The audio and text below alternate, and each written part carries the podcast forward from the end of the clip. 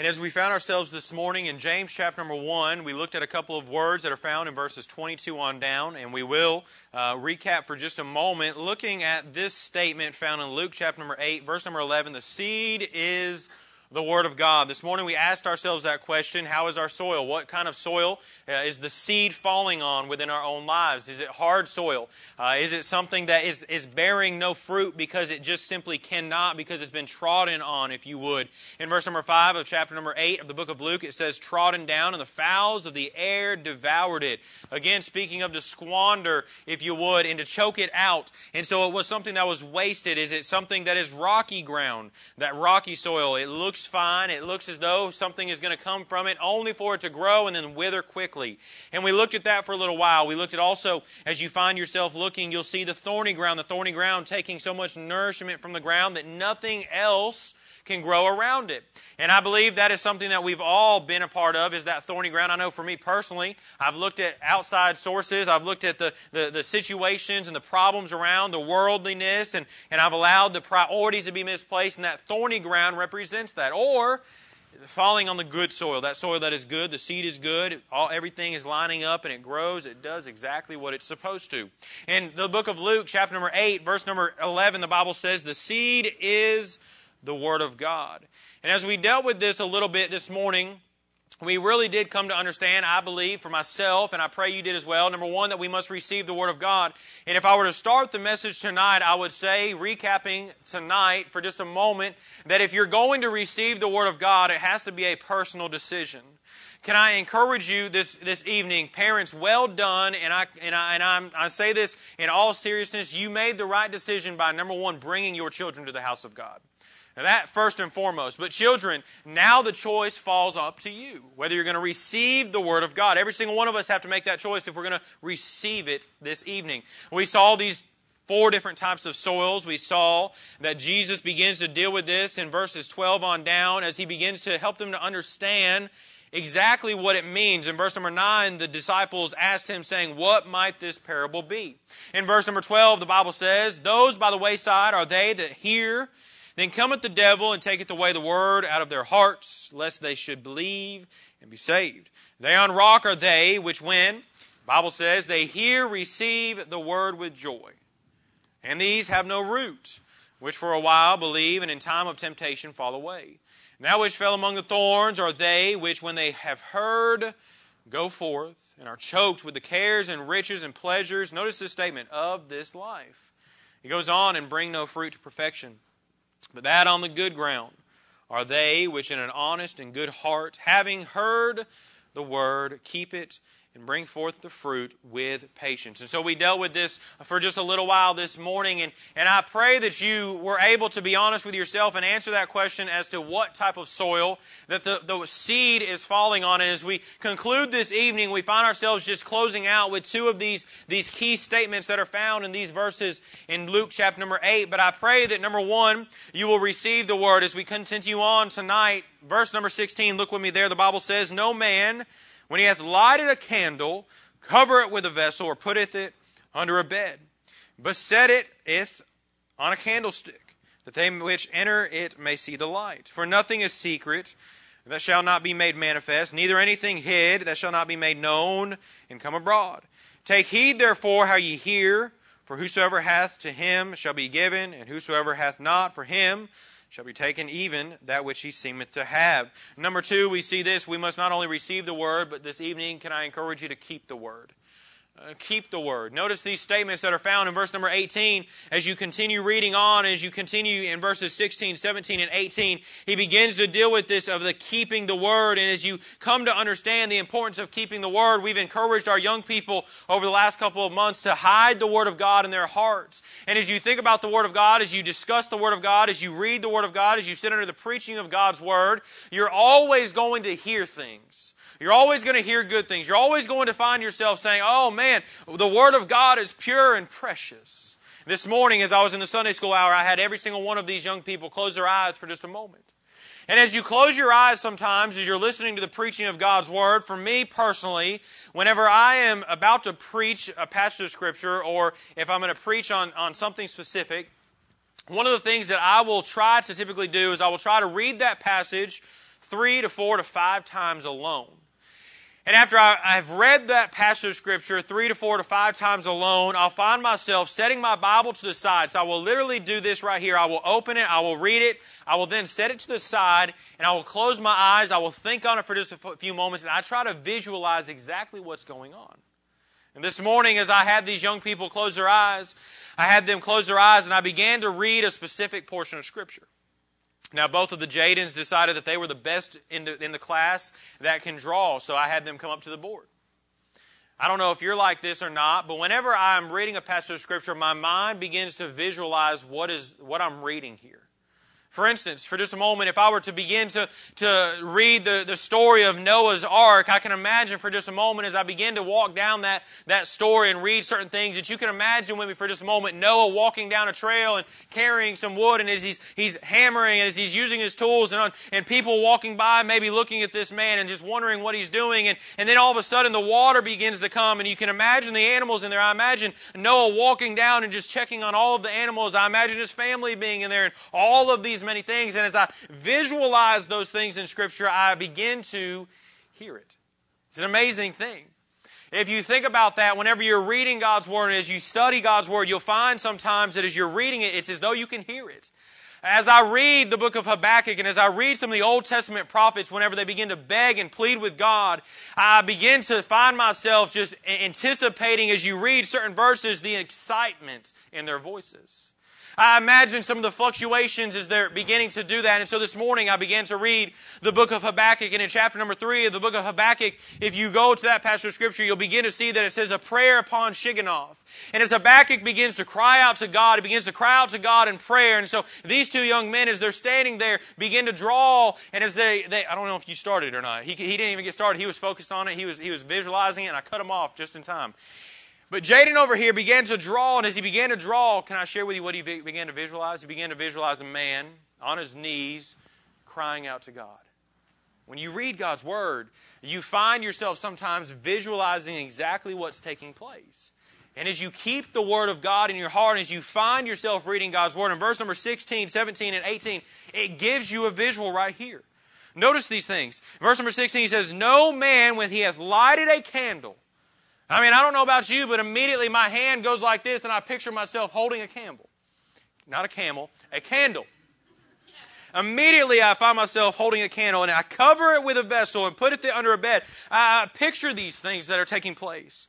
He goes on, he says, But setteth it on a candlestick that they which enter it may see the light.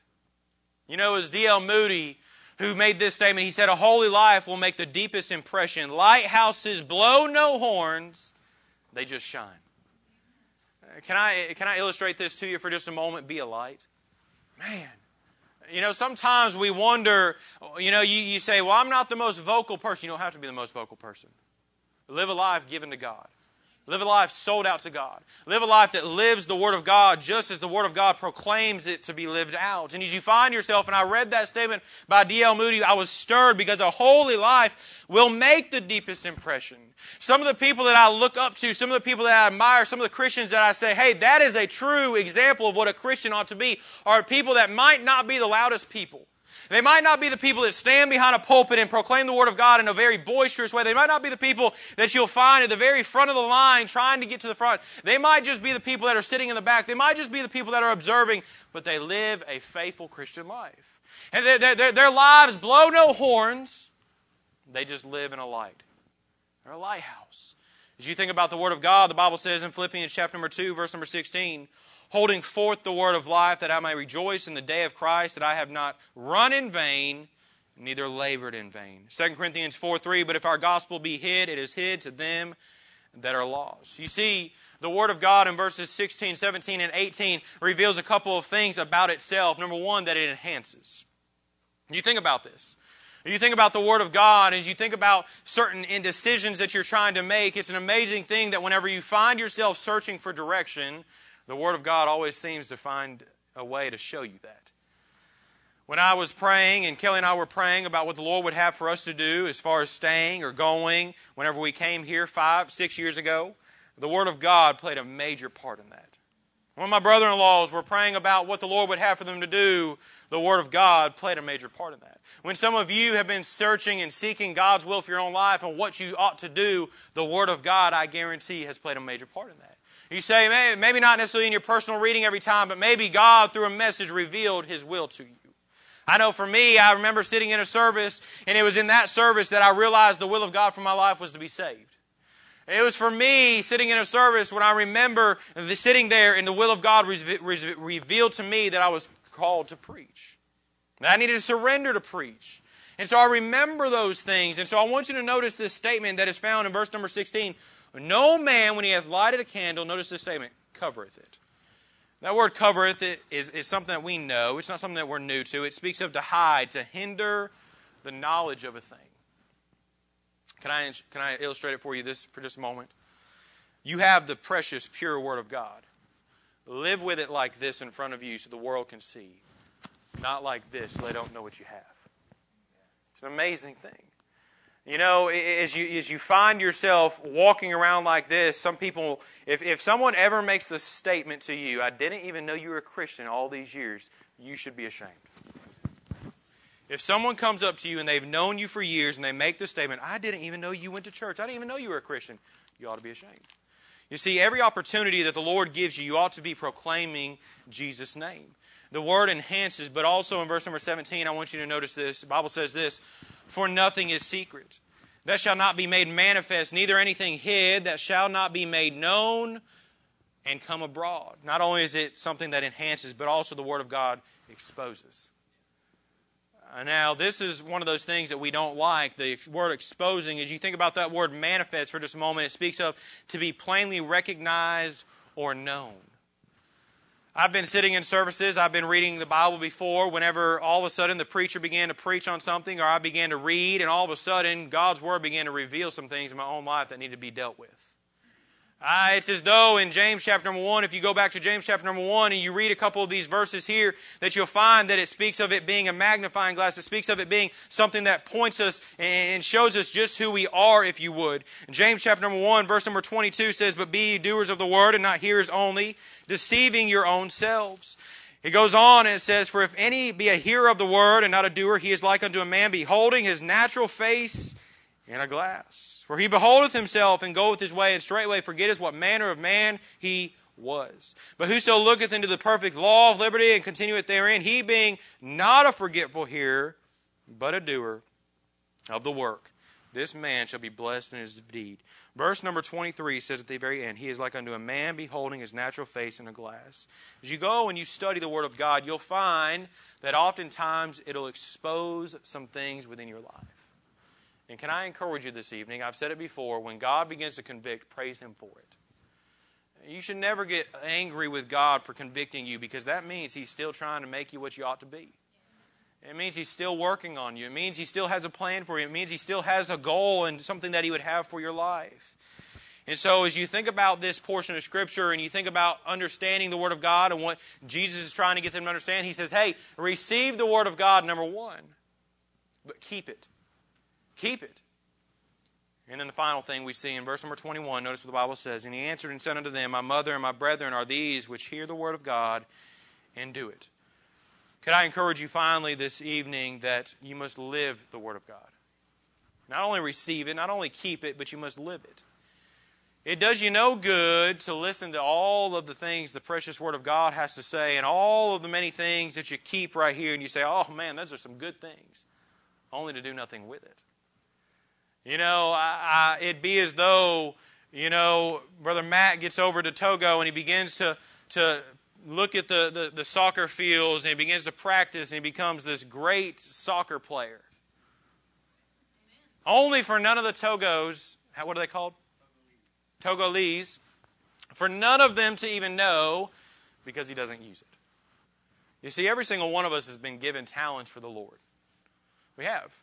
And there have been things that God has invested in our lives through the investment that we've had through other people and what God has done. And as you find yourself reading the Word of God, you know, I get stirred up when young people and church members come to me and say, Man, Did you, did you know this is what the Word of God has to say here? And, and, you can just see the fire burning within. You can see the excitement, and you can just see that, hey, something's fresh to them, and they just, they just found something that really just popped off the pages and said, hey, this is exciting right here. And they come to the house of God, and they, they received it, and they, they kept it, and now they're excited about living it out. You know, when you think about the world in which we are living in, as I referenced to probably a couple of months ago, it's not that God isn't still calling people to full time service. It's not that God isn't calling us all to serve Him, it's that we're not obedient. And that's the world in which we live in. So tonight, could I encourage you in Luke chapter number 8, the final statement? Do it. Just do it. You say, well, what do you mean? What do you mean, do it? I mean, open the Word of God, sit in the seats and listen to the Word of God, keep the Word of God, and then go live out the Word of God. Go and find what God would have for you to do and how He would have for you to live and how He would have you for you to proclaim the name of Jesus. In this portion of Scripture, I believe He very simply clears it up because you, you find in verse number 10, notice what He says. He says, And He said unto you, It is given to know the mysteries of the kingdom of God, but to others in parables, saying they might not see, and hearing they might not understand. The end of verse number 8, he goes on to say this He that hath ears to hear, let him hear. This evening, I believe every single one of us have ears to hear, so it's time for us to hear. I'm going to have Brother Chris play a video here in just a moment. This morning, as I stated, the statement that filled Facebook and filled social media and filled the news all yesterday was the statement that was made never forget. And oftentimes we live in such a way that we proclaim those words, never forget. And as I said, we might make statements like, never forget what took place on 9 11. And we ought not forget. And we get upset and we look around at people in this world and we say, how, how could they forget all those things? And we, we utter those words, but in the Christian life, may we not forget what Christ has done.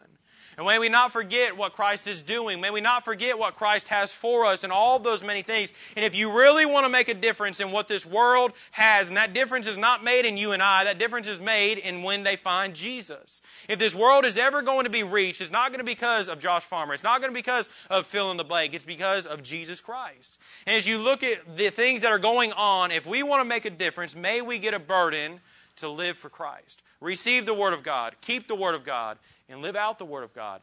Now, this has nothing to do for, with something spiritual. This morning I was going to play this before I, I preached this message because I was trying to tie all this in. But as you listen to the words here, and I was showing this to, to Brother Matt earlier, as you listen to the words of what's being said here and as it draws your heart, I pray that you get a burden for this nation once again. And as you get a burden for this nation, as you look back on the tragic events of 9 11, you look back and you say, hey, God, I want to be used to make a difference. Well, then it's going to start by Christians living the Christian life once again. And so may we never forget what happened on 9 11, but may we never forget what Christ did for us, what Christ is doing for us, and what Christ has for us. Never forget. Brother Chris, if you would, just play that video for just a moment.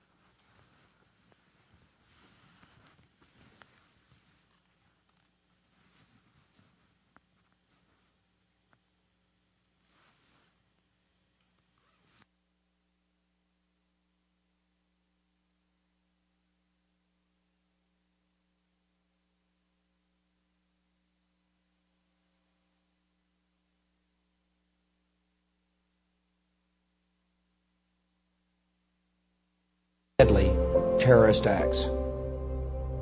The victims were in airplanes or in their offices. Secretaries, businessmen and women, military and federal workers, moms and dads, friends and neighbors. The pictures of airplanes flying into buildings, fires burning, huge structures collapsing, have filled us with disbelief, terrible sadness and a quiet, unyielding anger. Thousands of lives were suddenly ended by evil, despicable acts of terror.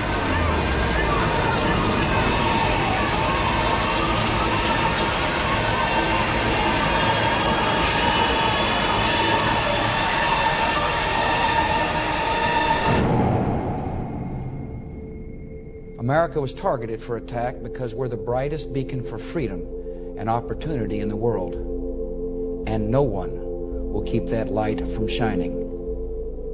Today, our nation saw evil, the very worst of human nature, and we responded with the best of America.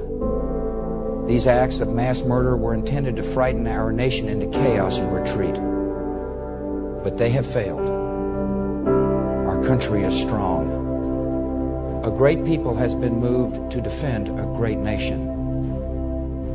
Terrorist attacks can shake the foundations of our biggest buildings, but they cannot touch the foundation of America. These acts shatter steel, but they cannot dent the steel of American resolve.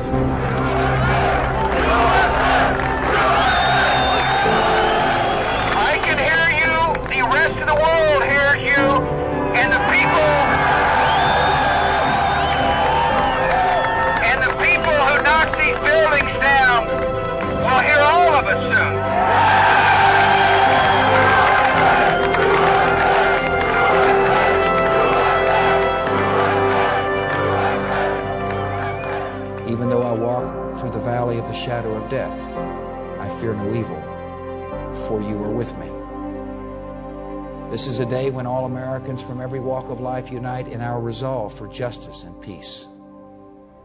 None of us will ever forget this day, yet we go forward to defend freedom and all that is good and just in our world.